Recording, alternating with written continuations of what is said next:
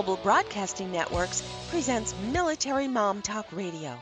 We know behind every soldier, sailor, airman, and Marine is the family supporting them. With over 200 episodes in 17 countries, over five seasons, with 3 million monthly listeners, we are radio strong. Now, here are your hosts, Sandra Beck and Robin Boyd.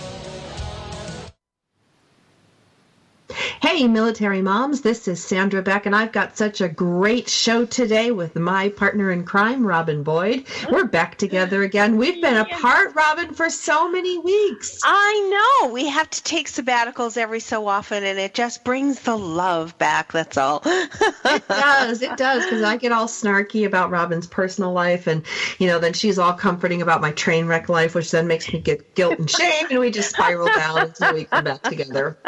We are there to hold each other up, aren't we? it is. It is. It is. Partnership is a great thing, and we're going to be talking today with um, Chris Nielson, and he is a transformational coach, an awakening coach. He's a really neat guy, Robin.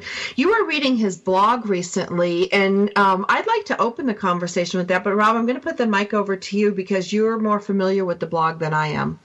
Well, I am. And before we start on all the questioning, I'd love to just say hi to Chris and thank you for being here. We're so glad to meet you and get a little uh, more information about you. Um, where where have you uh, been to get to this point in your life right now?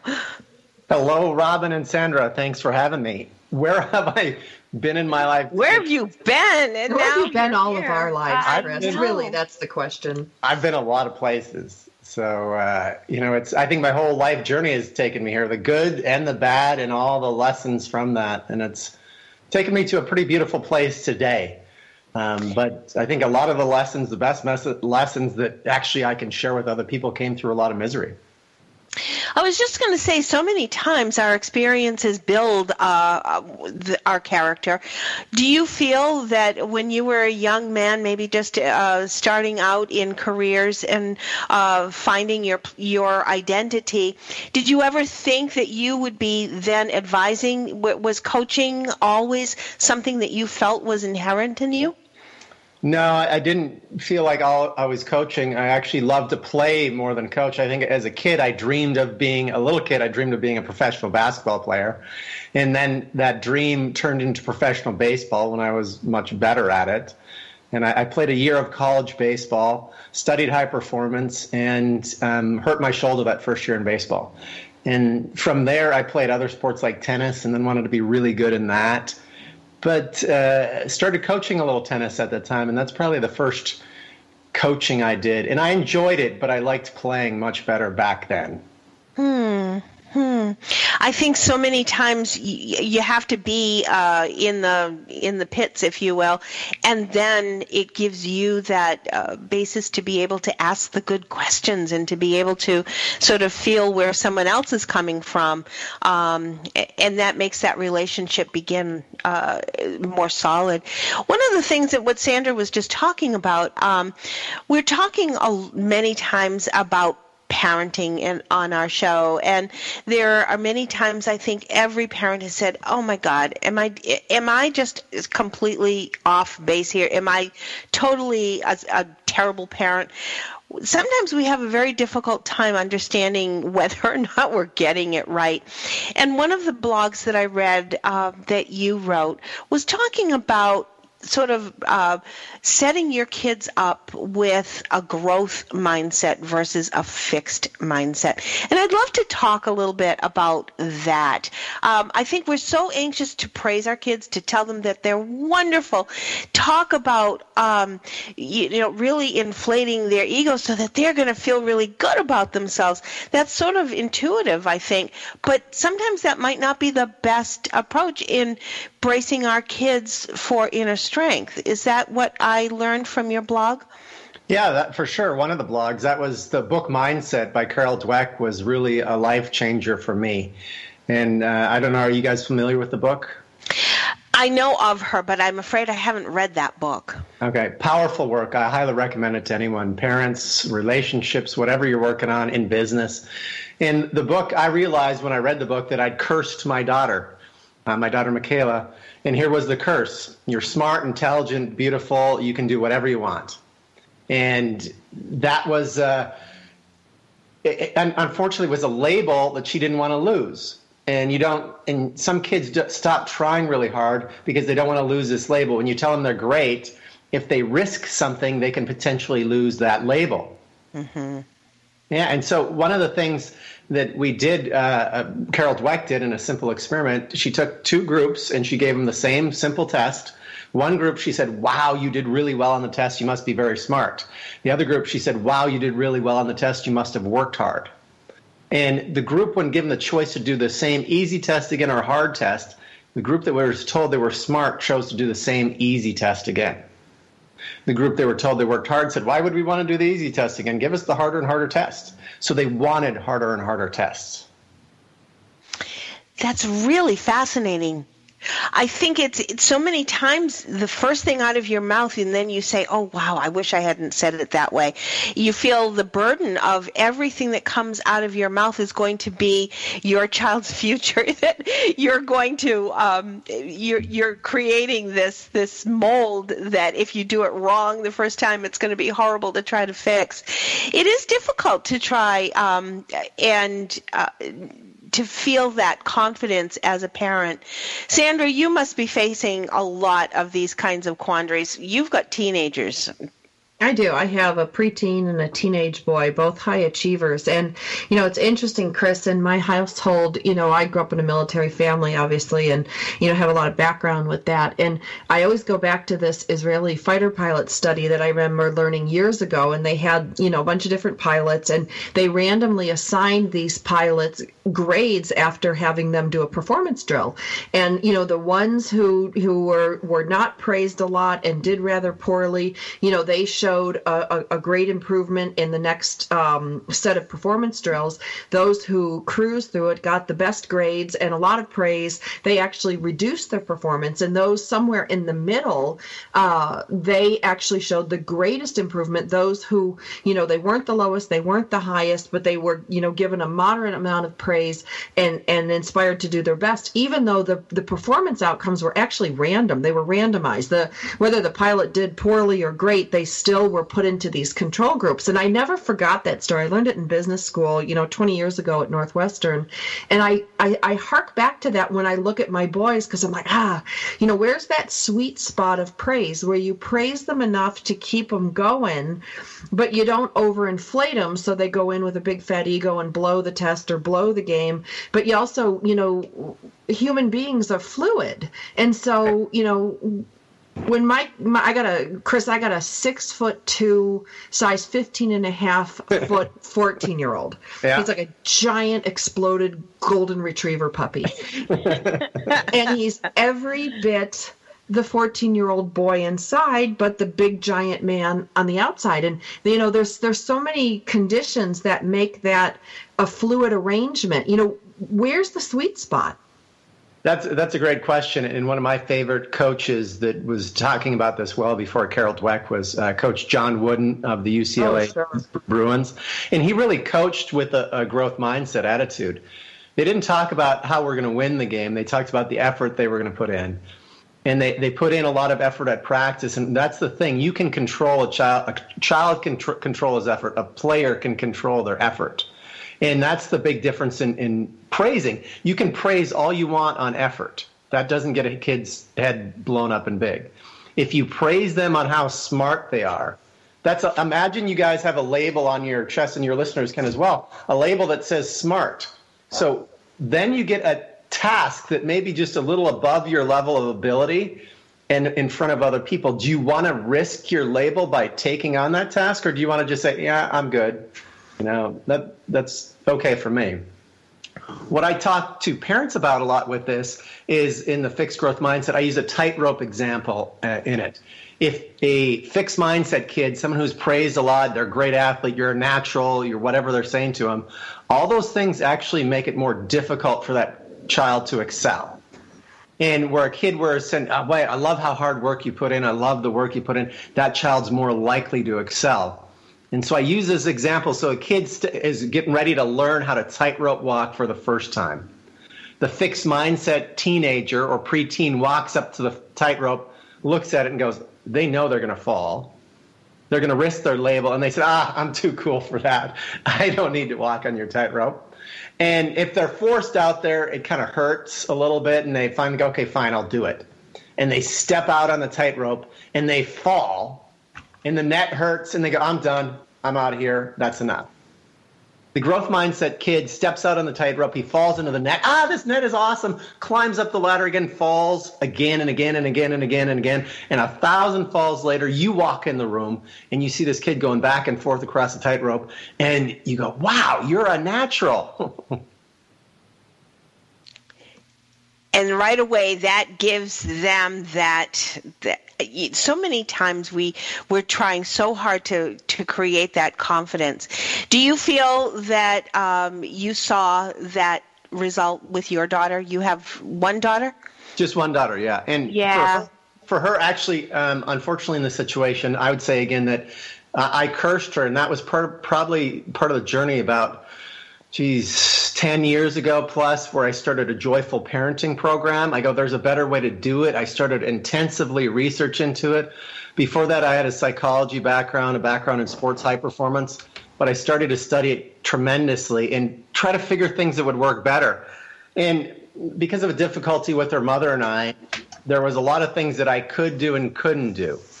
And it started to be that really I had to work on myself because I also had that fixed mindset in me. I didn't want to fail publicly. Mm-hmm. Chris, we've got a break coming up, and on the other on the other side of the break, I have a feeling that you and Sandra have many common uh, ground. Um, we're talking about whether you are co-parenting or um, having two households for your children. Uh, when we come back, maybe we could talk a little bit about that. Uh, today we're with Chris Nielson. That's Chris C H R I S N I E L S O N dot com. We'll be back in a moment, so stay tuned. Lots more ahead. Stay with us on Military Mom Talk Radio. In today's business world, a helping hand or idea that doesn't come with an invoice is a treasured find. And if that happens to you, then you need to pay it forward to keep other entrepreneurs from making mistakes or getting a raw deal. It's called Paying It Forward with Josephine Girassi, Wednesday mornings at 10, 9 a.m. Central. Josephine is going to have the guests describe their accomplishments, the lessons they've learned, both good and bad, and then sharing those pieces of knowledge as we create a movement of paying it forward for more information about Josephine, her business, and background, you can go to mymomknowsbest.com. Josephine Girassi has always been a problem solver. She saw this need and has turned it into a movement. It's paying it forward with tips, tools, and advice and hard lessons learned. These pieces of knowledge can make a huge difference for you, your business, and others. So join us for Paying It Forward with Josephine Girassi, Wednesday mornings at 10 a.m., 9 a.m. Central on TogiNet.com. one third of population suffers from bad breath? Several years ago, a New York City doorman was actually suspended from work because people were complaining about his bad breath. Other words for foul smelling breath are halitosis and ozostomia. So, what are common causes of ozostomia? Coffee is a problem because it's very acidic and bacteria reproduce faster in an acid environment. Candy and gum contain sugar, which is also a problem because sugar feeds the bacteria that cause bad breath. Alcohol is another culprit. What's another name for cheap wine? Plonk, slip slop, or stinky bus. It's never heard. I'm Carolyn Davidson, and you can have fun challenging your words you never heard vocabulary with my free app, Too Funny for Words.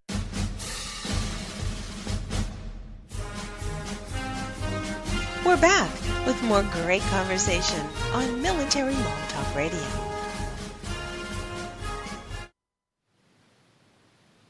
Hey, military moms, this is Sandra Beck, and I'm here with Robin Boyd, and we're visiting with uh, Coach uh, Chris Nielson, and we're talking about mindset, how to develop a success mindset in our kids. And, you know, that comes from, I think, you first, Chris. I know I was, I'm from a family of achievers and everybody was go, go, go, but I was way down on the pecking order. So, in order to keep up with my brothers and sisters, I had to work harder. So, you know, I was praised a lot more about for my effort than I was for my, my innate gifts, uh, you know, if you will. It was more about like, wow, she really tries to keep up with her brothers. You know, I, I, would be a millionaire if I had a dollar for every time somebody said that. Um, but I see in my own boys, you know, I see my younger one who's really tiny. He's like 70 pounds, even though they're only a couple years apart. It's like Danny DeVito and Arnold Schwarzenegger and twins. Wow. You know, they, they couldn't be any different. And my little guy, he fights like a dog to keep up. And I do praise him more for what he tries to do or how hard he works. And I don't praise my older one. I'm always like, well, you know, you're tall, you're good looking, you're smart. And I didn't realize like I'm doing the same thing that my parents did to my older brothers and sisters. Is that just part of our family dynamic? Well, I think it's what I get at, what I share with a lot of parents is this, is that we're all been programmed. And we've been programmed by our parents, well-meaning parents. And what I say to parents too, whenever I work with them, is everyone's doing the best they can with what they currently know. So be really nice to yourself. Demonstrate that for your kids. And and if you need work on it, work on it because it's so worth working on. Um, but so we've got these programs going, and what I tell parents as well, the the society, this world is programming us every single day. Uh, it's poking holes in you. Uh, I think people are innately worthy but the society says you're not worthy, you're not enough, so you go buy stuff that you don't need. And because of the program, so whatever program your parents take on and get, you know, think is the right program, that's what they'll share with you. And it does vary with, you know, firstborn to secondborn or last. And what they've found in studies actually with kids that excel, oftentimes it's the youngest that excel the most. And I just sat here going, see, the middle gets ignored again because you got the first one. That's right. Just forgets about the middle. but there is something to be said about that. And, you know, Chris, when you talked about like, you know, mindset being, you know, kind of conditioned, you know, by our parents. I mean, we can only know what we know. We can only teach what we know. We can't teach what we don't know and what we didn't experience. Um, and it, when you're in a co-parenting situation, which is very prevalent in our military family, it's very prevalent in our society as a whole. It really, really adds a, a, a delightful, rotten parenting dimension when you've got competing mindsets. Like I come from a mindset of do your best. You know, I came from a little farming community community, and everybody in my family went to college. We've all been very, very successful. I got a NASA rocket scientist brother because of hard work, because of belief in yourself, you know, all these things. And then I've I married into a family and obviously divorced out of a family whose mindset was, you know what, don't stick your neck out. Like, why would you volunteer?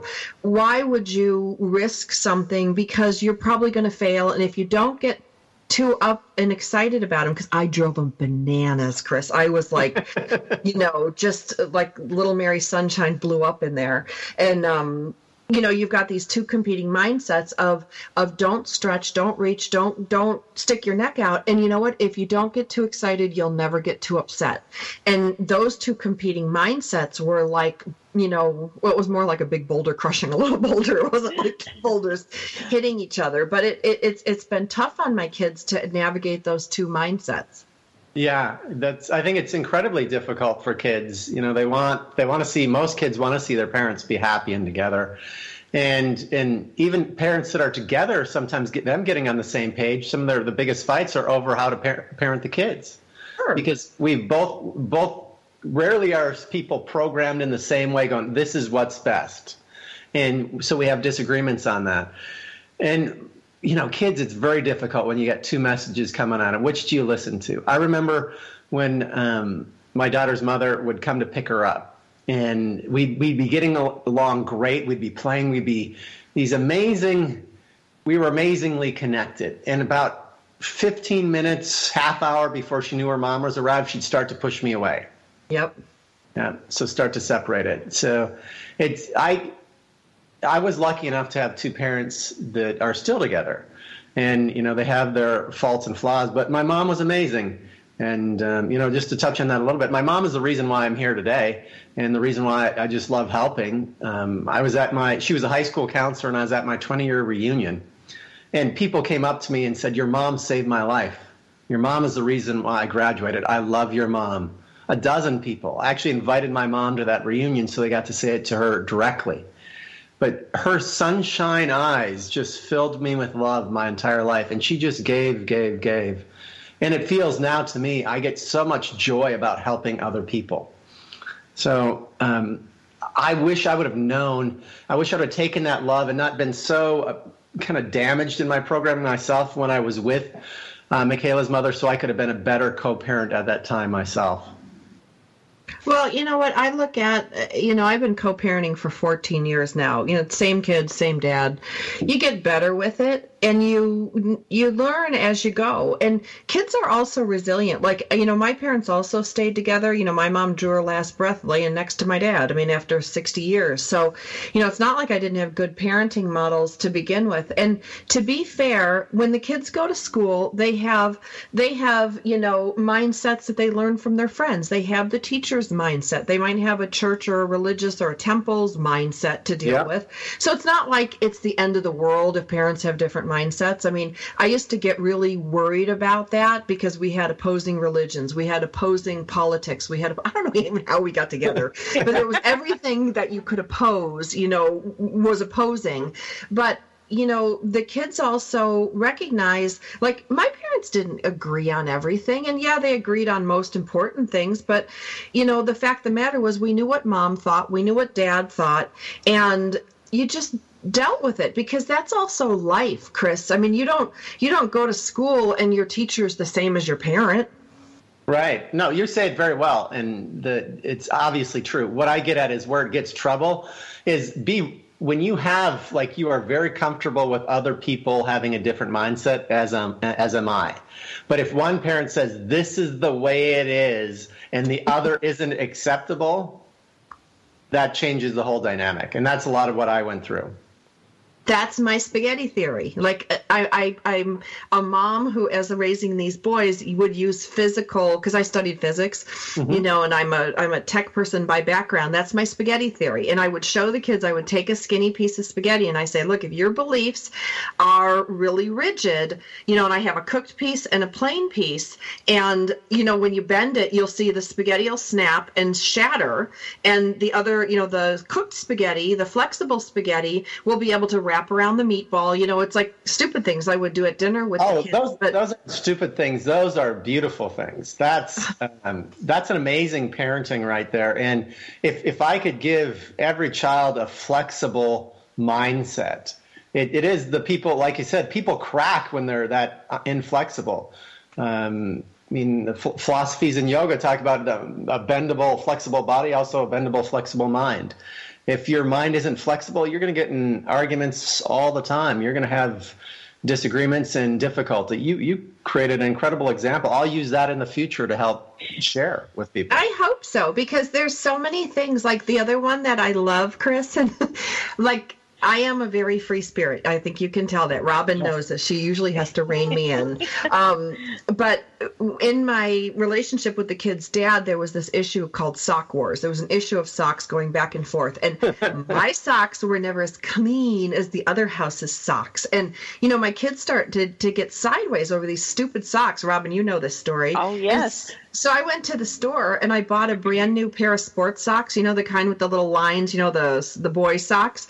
Yeah. And I put them on the kitchen floor and I was bringing the kids their breakfast one morning and we're like, hey, and they're like, mom, mom, the socks are on the floor. Like, oh, and you know, I took the pitcher of orange juice and I poured it on the socks and we went and sat down and they were freaked out. They're like, and I'm like, they're socks. They can get dirty. We can spill. We can have an accident. They're socks. And then I like went to the bag and I'm like, we can either wash these or we can buy a new pair of socks. Like it is okay. Things happen, things break, things get dirty, and that you know that rigidity that we talk about with the spaghetti. It, it's it's there's so many household things you can just pick up and go.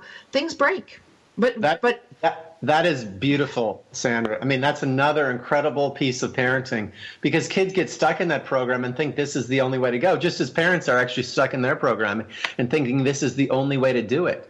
And you know, a, a lot of what uh, you know, it's what did you say? Break. Often I say this to parents.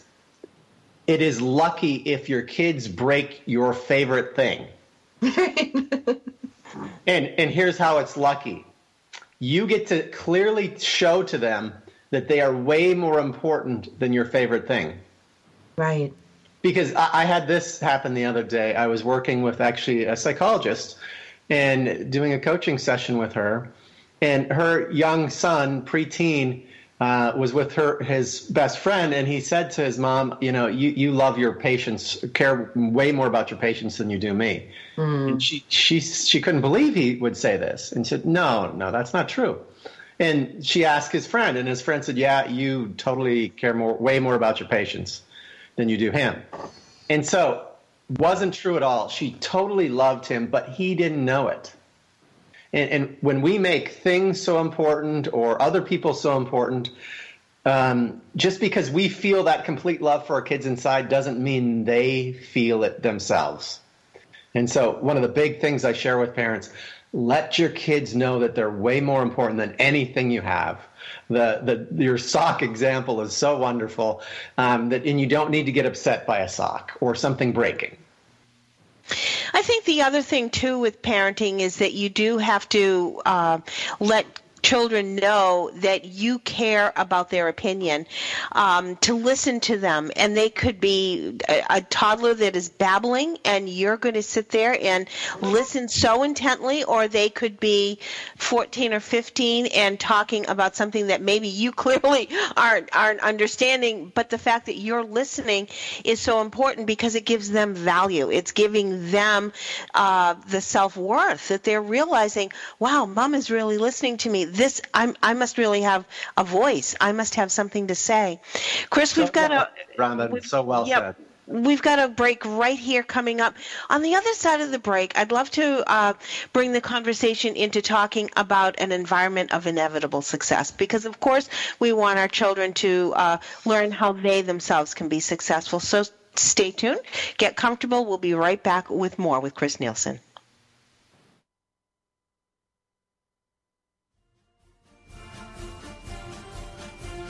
We've got lots more ahead. Stay with us on Military Mom Talk Radio.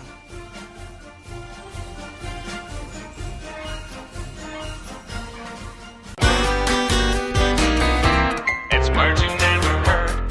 Darrick Thomson, co founder of the Save the Elephant Foundation, was taking a rescued elephant named Kamla for a walk along the river.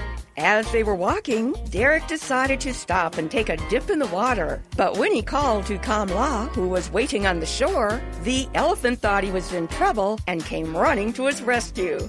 Kamla charged through the water, sheltering him with her body and offering her trunk for him to hold on to. What's another word for a trained elephant? A kumki.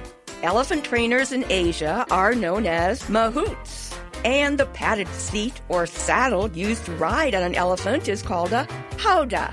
Kamla and her mother Bai Tui are among the 70 elephants the foundation has rescued since its inception. It's words you never heard. I'm Carolyn Davidson, and you can have fun challenging your words you never heard vocabulary with my free app, Too Funny for Words. Have you heard? The pages of American Patchwork and Quilting magazine come to life on our new weekly online radio show, American Patchwork and Quilting. Join Pat Sloan, our blogging and quilt designer host, as she talks about the latest trends, ideas, and inspirations.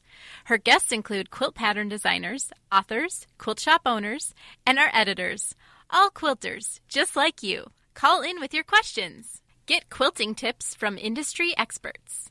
Learn about free patterns. Hear behind the scenes stories from our magazines American Patchwork and Quilting, Quilt Sampler, and Quilts and More. Get the scoop on free stuff and find out more about the best independent quilt shops in North America. To listen to a live show, tune in Monday at 4 p.m. Eastern. Just log on to allpeoplequilt.com slash radio. To hear past shows, go to iTunes and search for American Patchwork and Quilting Radio. We hope you'll join us because we know that quilting changes everything.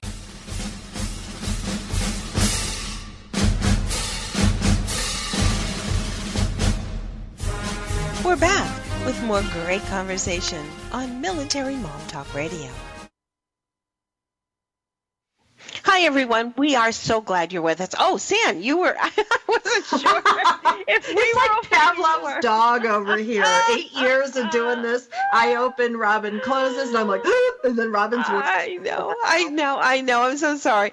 We are having a wonderful conversation, uh, the both of us, whoever speaks first. Um, today, our guest is Chris Nielson. And if you want to uh, see more about Chris, visit Chris N- Nielson, and it's C H R I S N I E L S O N dot com.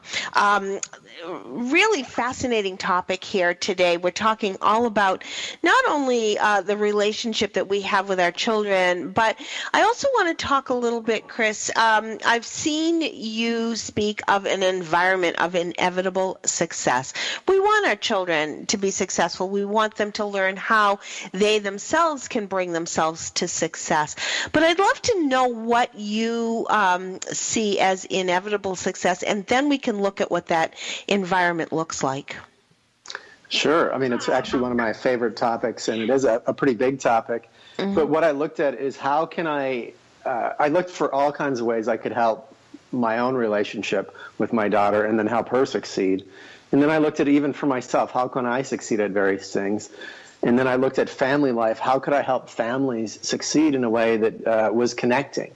And what I looked at is a lot of kids are actually, some of them are succeeding, but they're actually failing. And what I mean by that is they're very fragile. Um, I was an honor student. I was a student athlete of the year. I was captain of the basketball team on a state championship baseball team. Yet, when I was 17, I went on a joy ride in the middle of winter with my buddy Jeff and Jared, and we were sliding around a lake, which they didn't want to go on, a frozen lake. And there were two empty fish houses, and I was at the far side of the lake, and I gunned it. And and I was looked up and I was headed right towards one of the fish houses. I turned left and right, nothing. Brakes left, right, nothing. Bam! I hit the fish house. Wheel, wheel went into the, the the hole. Water on the windshield. They got out so fast, and they're screaming at me to get out. But where am I? My seatbelt was still buckled. My head was on the steering wheel as the ice is creaking and cracking, and they're screaming at me. In oh. that moment, I the ice, the cold water felt like it would be warmer than my father's eyes. this is a Sorry, kid. to be laugh, but yeah. No, please laugh. I can laugh at it now. It's it, and I didn't call my dad. I called a family friend. The second tow truck, the first tow truck wouldn't come out on the ice. second tow truck came out far enough on the ice to hook up the, the Jeep. And a good thing it was one of those old Jeeps back in 1984, and it wasn't very damaged. Um, but what I look at it is kids are fragile these days. Um, even the kids getting straight A's, even the kids that are out starting um, because of the messages of society. So how can I, you know, this is what one of the things that propelled me, this insight into me. If I was that fragile then with so much going for me, what are kids fragile today? When they're 24 7, they're getting messages they're not good enough. Uh, parents are putting incredible pressure on them, especially in certain communities. So, how do you create an environment of inevitable success? One, you take failure off the table. And I was listening to this other high performance expert, and he'd said, um, In our house, there is no failure. We love to succeed, but we also love to learn. So, we're either succeeding or learning. And we love to learn. So if you can take failure off the table, it's an amazing thing. Going back to that tightrope example, I say there's there's parents that are we ha- we know the helicopter parent, but here's two different ones that I use. You're a net parent or you're a concrete parent.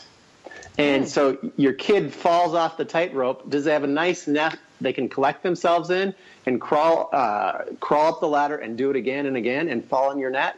Or are you a concrete parent when they land and fail? You go, what were you thinking? What were you doing? Why did you do that? And they know they can't fail around you. It just makes them walk on pins and needles. So if you can create a place where they can fail freely and learn that failure leads to success. So I do um, a, a thing called Unleash the Hero Within into schools. I love taking it into schools. And one of the stories I tell in there is the Babe Ruth story. Are you guys familiar with Babe Ruth? Sure. Yeah, Sultan the Swat, king of home runs in baseball, a long time ago. Um, he had 714 home runs. Any guess on his number of strikeouts? Oh, probably twice that, maybe. uh, right, good guess. Almost 1,330. He was also at the time the king of strikeouts. And, and sometimes baseball writers would write, write striking out is a shameful act, but not to Babe Ruth. He swung, and because he was willing to fail 1,330 times, he became the king of home runs. Not the king of strikeouts, he's not known for that, but he was also that as well. Michael Jordan, I fail over and over again. That is why I succeeded. If you want to really succeed, fail and create a safe net under your kids so they can fall and try again and try again. Make it an experiment because there's no failure in an experiment. So if you create that environment of inevitable success for your kids, they will excel with more joy and less stress for you and them than all. So it's it's an amazing thing to do, and that's just a little touch on it. If you guys have any questions, I love talking about it. Mm. It's a wonderful topic because I think there again, um, helping your children have that analytical mind is so important as they're developing. One of the things that I used to do with my kids, and Sandra has heard me tell this a number of times, we would be watching a television show. It might be one of their kid shows back in the day when it was Nickelodeon or whatever the shows were back then. I'd always mute the commercial and I'd say, What do you think is going to happen next? And we would talk and we would sort of uh, predict, or what do you think if they if the protagonist does this, what do you think is going to happen? What if the the child that's being the bully, what if they don't do this? What do you think would happen? How can the the child handle this? And so many times we would get them talking and thinking mm-hmm. and then they would say oh i think they should be you know the, the the the other child shouldn't be doing this it was giving them the opportunity to analyze what the circumstance was sort of in an objective way giving them that sort of peek into what they could do if they were ever in that situation. That's that's beautiful. Again, that's a beautiful example of parenting, and I encourage even um, I do that. I did that a little bit with my daughter as well, mm. and I mm. also encourage even watching the commercials mm-hmm. and saying, "What are they trying to sell you?" Yeah. or how, how are they looking to get you to feel? Because they're actually looking to get you to feel bad about yourself. So you go want what they have or seemingly associate that they have. Right, right. It's like those frozen dinners full of garbage, but you're the best mom ever. If you open a box and that's right, plastic thing in the oven, yeah. you know, you rock. Yeah. Yeah. See, and I think I'm uh, maybe I don't know how you were, Chris, but um, you know, Robin had a had a you know her family was all together, and you know I'm out here in California, and my family's all in you know the Upper East Coast, and where we do fall through the ice, and everybody laughs. There's a jeep up our lake. I'm just saying yeah. we have nothing to do with it, uh, right. so far as the police know. Um, but one of the things that my kids had the luxury of, and I know this sounds weird because now on the hindsight I see it's a luxury. They got to see see me fail a lot. They got to see me fail mm. in marriage. They got to see me fail in company. They've seen me fail in sports because, you know, when you're a mom and you've got two little kids trying to make it in California on your own and you're sole supporting, you take your kids everywhere. So my kids have gone to meetings with me. They've seen me succeed and fail. And I don't use the word fail in my household either, Chris. I think it's, I don't use the word fail and I don't use the word wrong because mm-hmm. those two things, like, they still stick in my craw today. Like I hear my sister going, hey, you're wrong or my brother's like, So I don't like those words, and I use yeah. two different words. I'm just going to give people that opportunity. I use the, the word outcome. I'm like, you know, well, what was mm-hmm. get the outcome you wanted? Like, I got an F, mom. you didn't get the outcome you wanted, didn't you? Mm-hmm. Like, what yeah. are we going to do different? Because anything we do gets an outcome. It's it's it's and it's some are better than others, but you know, you can work your tail off and still have an outcome you didn't want doesn't make you a failure because you learned a ton. You you you worked really hard. You found out how tough you were or how strong you were or how much you could really accomplish. And just because the test didn't give you the outcome you wanted like that's a different thing. And then with wrong i like to say different because mm-hmm. what I've learned by like kind of, you know, getting kicked around in life, you know, in my 40s was that there's a lot of different ways to do things, Chris. There's a lot of different answers there on are. the test. So, what makes your answer right and my answer wrong? You know, there isn't. And yeah, in mathematics, two plus two cannot equal five. I get that. Certain laws of gravity, but in just about everything else, it's it's up to interpretation. And some of our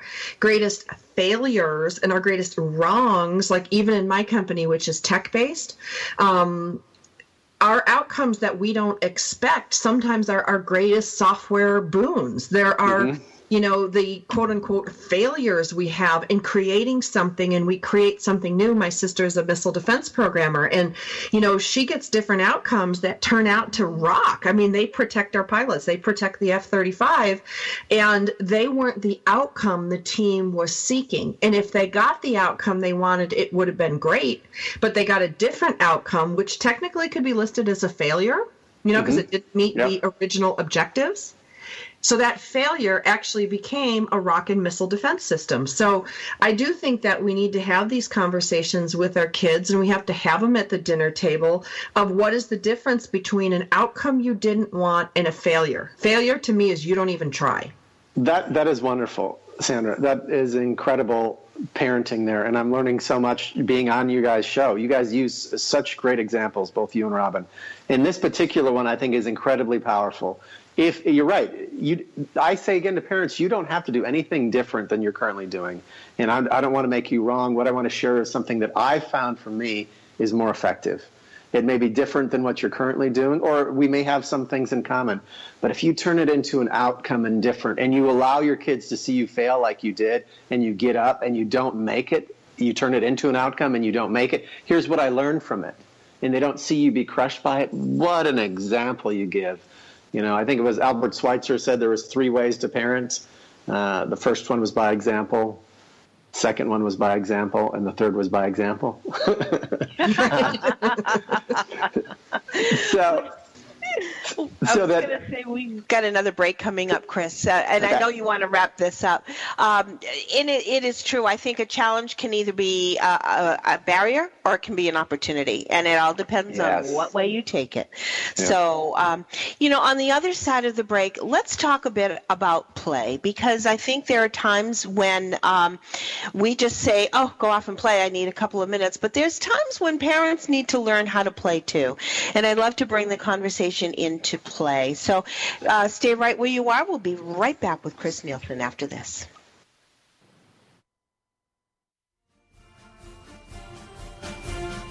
We'd love to hear from you. Check us out at militarymomtalkradio.com or find us on Twitter and Facebook. Our shows are available on iTunes anytime from 0 100 hours to 2359. For now, stay right where you are. There's more Military Mom Talk Radio after these messages. It's the Fitness Minute with fitness expert Annette Hammond. Did you know that the average teenager drinks twice as much soda as milk? Since 1983, sugar consumption in the U.S. is up 28%. Why is that? There are several reasons, but one of the most common is soft drinks. 20 ounce beverages have become the norm, and it's not surprising to find that 43% of our sugar comes from drinks. Sugar is blamed for poor nutritional diets. USDA data shows that people whose diets are high in added sugar eat less calcium, fiber, iron, protein, and many other important nutrients. Fat free foods are also a culprit.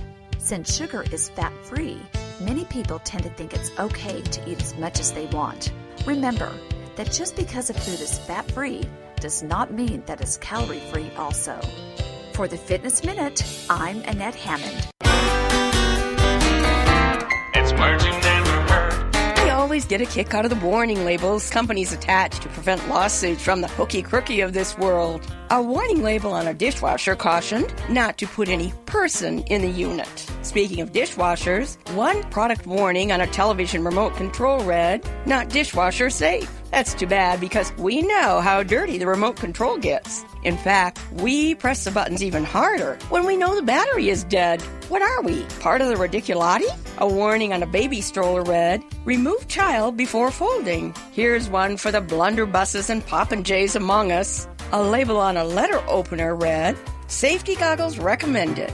Call me snarky, but any society that needs this many disclaimers has too many lawyers, pettifoggers, and snollygosters. It's merging never hurt. I'm Carolyn Davidson, and you can have fun challenging your words you never heard vocabulary with my free app, Too Funny for Words. We're back with more great conversation on Military Mom Talk Radio. Hey, ladies, this is Sandra Beck, and I'm here with Robin Boyd, and we're visiting with Chris Nielson. And I'm juggling the ball over here. I got some kids coming home from their um, the uh, what do you call it, the um, field trip, and they're calling me on the air, going, "Miss Beck, Miss Beck, our mom's not here." And I always told these kids, "It's your parents forget you, call me, I'll come get you. So if I suddenly disappear, you'll know I can't reach their parents. Well, good luck there. Yeah, good luck with that. So um, if my phone is buzzing, I apologize. But, you know, one of the things that is really important is, and I'm just going to say this because here's a perfect example of it, is there is a parenting barrier and everybody who comes in my household knows that at the end of the day yes ma'am right away ma'am anything you say ma'am is the only acceptable answer in certain scenarios.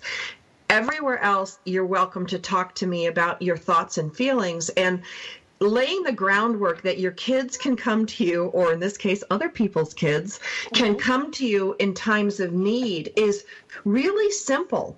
You just tell them if you're in a jam, you call me. Or if you're having a problem, tell me. I'm not going to get mad. I may not like it, but I'll help you figure it out. I'll help you walk through it. You're not alone.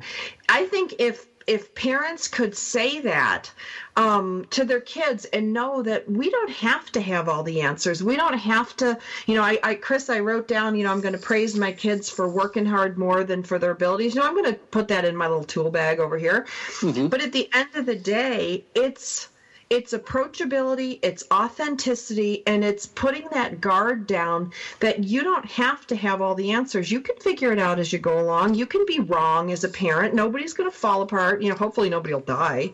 Um, but but you can you can be these things and that also allows your your kid or other kids to come to you so you can have fun with them like the Yes, one thing yes, my mom yes. said to me is she's like you know, everybody's like, oh, you're going to have a family. It's going to cost so much money. It's going to be so much work. You're going to lose your personal life. And my mom said to me, you will never, you know, rest in peace, mom. You will never laugh more and you will mm-hmm. never have more fun than you will with your own children and their friends. Oh, wow. Your mom set a great different. example. And you Yeah. just shared some incredible wisdom again that, that I'd just like to point out from maybe a slightly different direction is that um, we were never meant to raise kids on our own. That's not that's not how it happened. It was by a whole village or tribe or multiple people or elders or aunts, uncles. We're all around to raise kids. This modern day raising of kids. No wonder parents are overwhelmed. Oh my Um, gosh. It's one person trying to do the job a whole tribe used to do. Uh, and you then you turned yourself into a mini tribe. And Yes, she did. I, and I, I so love that. And you offered and so many things so many pieces of wisdom came out of what you just said. So you you a- actually created a bigger world for your kids and your friends kids the kids of your friends. Um, so they knew there was some another adult that cared about them i always wanted for my daughter that she knew just lots of people loved and cared about her and then the other incredible thing you said is that you don't have all the answers yeah. uh, what a gift again, because no one has all the answers. Right. The, the parents that fake and pretend like they have all the, all the answer. What a miserable place to be. oh um, yeah. How can you yeah. ever live up to that expectation if that's the case? You can't. You got to be a fake. Yeah. You got to be a Yeah. fake to live Yeah. there instead of authentic, real, honest, like you said. And, and those you just are demonstrating by incre- by incredible example there. When Sandra was talking about enjoying children, I think one of the things uh, that I wanted to bring into the conversation was talking about play. I, I, think so many times we're uh, par- parents feel that they have to be on a separate level.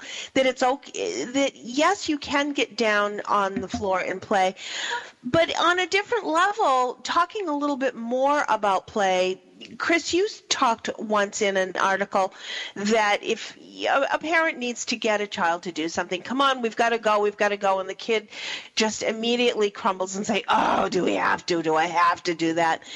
Instead, you have a different approach on getting kids to be a little bit more cooperative, and I'd love to talk about that. Yeah, thank you. I mean, I could talk about play all day, and I actually believe you know, play will, even as adults, will change your life. I've started playing improv as an adult, and it completely changed my life. Now I do mm. improv training for adults and for all kinds of things. But play as a parent is so powerful. Mm. When some some parents can yell at their kids, uh, shame their kids, give their kids a silent treatment, order them over and over to do something, or which will take a ton of time and effort, and you know, feel bad doing it, or you could just turn it into a game and play with them. Like cleaning their room. Did mm-hmm. you clean your room yet? No. Okay, great. We get to turn on the music, and I'm going to help you, and we can get this thing done in a few minutes. And it's fun and enjoyable. The dishes can be fun yeah. via play. And like you said, your example, getting a child to go someplace and they don't want to go, make it in an adventure. A friend of mine, I think in the one article, turned it into a spy mission, a shopping trip. So you can turn it into almost any game. You will laugh and have fun during the process, and your kids will now have positive associations with it. I have a confession to make. I still don't like making my bed because of the way my dad made me feel bad about it every time I had the stubborn streak in me. So I said, "Fine, I'm not gonna, I'm not gonna make it." But if he would have made it a game, mm-hmm. I would I'd probably be joyfully making my bed because it was associated with so many positive images. Well, and I'm gonna. I'm back now. I've, I've handled yep. my my kid stuff. We arranged for for rides, but um, one of the things too when you talk about game like and especially if you have boys and especially if they're competitive do mm-hmm. not ever underestimate the power of the race. You know right. who's going to do whatever it is first. And um, you know that's a big one in my household because i have the biggest room and i have the most clothes obviously. I'm the girl in the house and the, you know there's just all boys my dad and my two kids. So if i can clean my room faster like girlfriend wins and i'm like you got beat by girl you know, but it's fun and it's not meant to put them down. It's not meant to be little.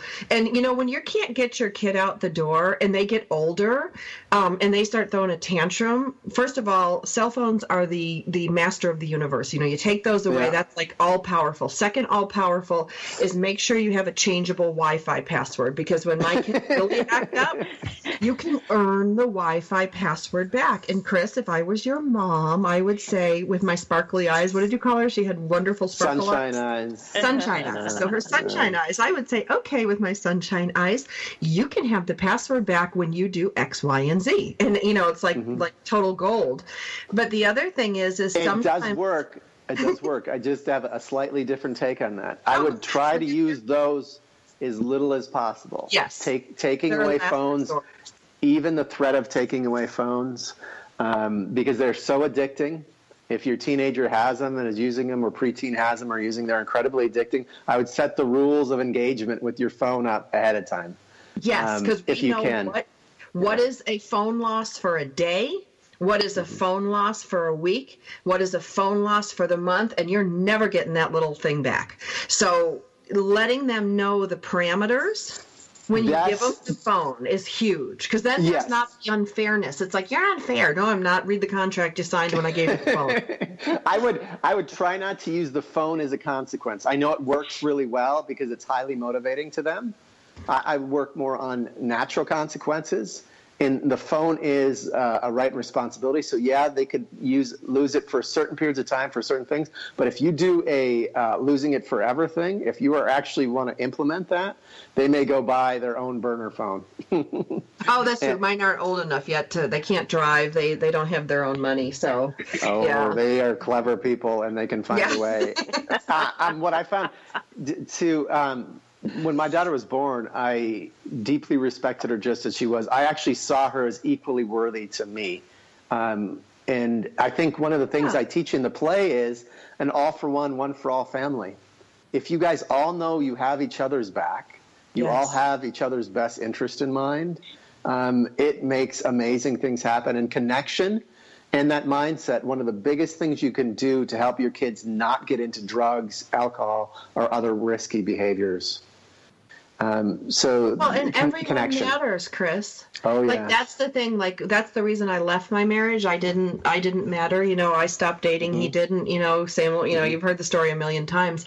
But I didn't matter. And I vowed to my kids. You know, when they were, you know, they were three months old and two years old when I filed for divorce, that they would always matter. Like you know, that's the other thing is as as screwball as your kids' opinions seem at the time patiently listening to them. Mm. And even though it's not your adult mind talking and it's their kid mind talking let listening like really listening. Like i listen to you chris robin you listen to me we all listen to mm-hmm. each other. We listen to adults and i see so many parents not listening to your kid. And if you mm-hmm. just stop for a second put your own phone down and listen to them they'll tell you what they need and yeah you might go around the mulberry bush a few times and you know hear some 10th grade or or 10 year old vocabulary doing it but you can come down to certain conclusions they're hurt Oh, There- Robin and, and, and Sandra, Go you ahead. both touched on this, you know, listening to your kids. And I actually, we, we were one of- talking. Yeah, actually, we were talking about it in the break. yeah. Yeah. And so, I mean, I totally agree that um, that is one of the best things you can do. And I teach, I mean, parents are out there going, how do I get my kids to listen? How do I get my kids to listen? I said, I've got the total secret that absolutely works every time, not always the first time. But you demonstrate what you want to see. and and you're right. If you everyone wants to be everyone wants to matter, feel heard, feel seen.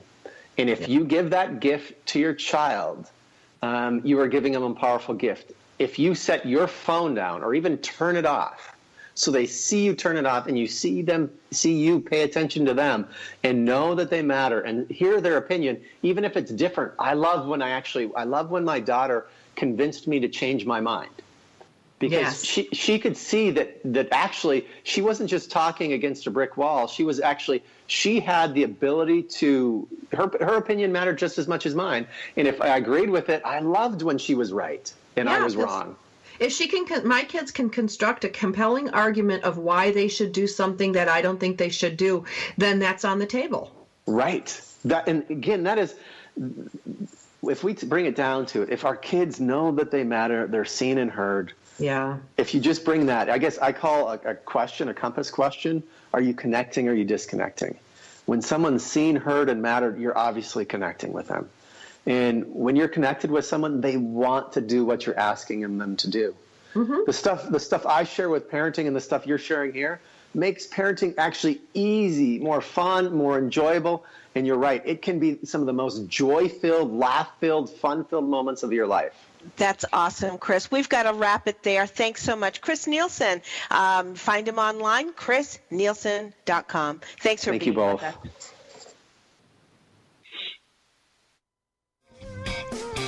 Thanks for tuning in to Military Mom Talk Radio. Want more information? Check us out at militarymomtalkradio.com or find us on iTunes for more than 200 free episodes. Drop us an email or find us on Facebook. We are looking forward to another great discussion. We hope you'll join us on Military Mom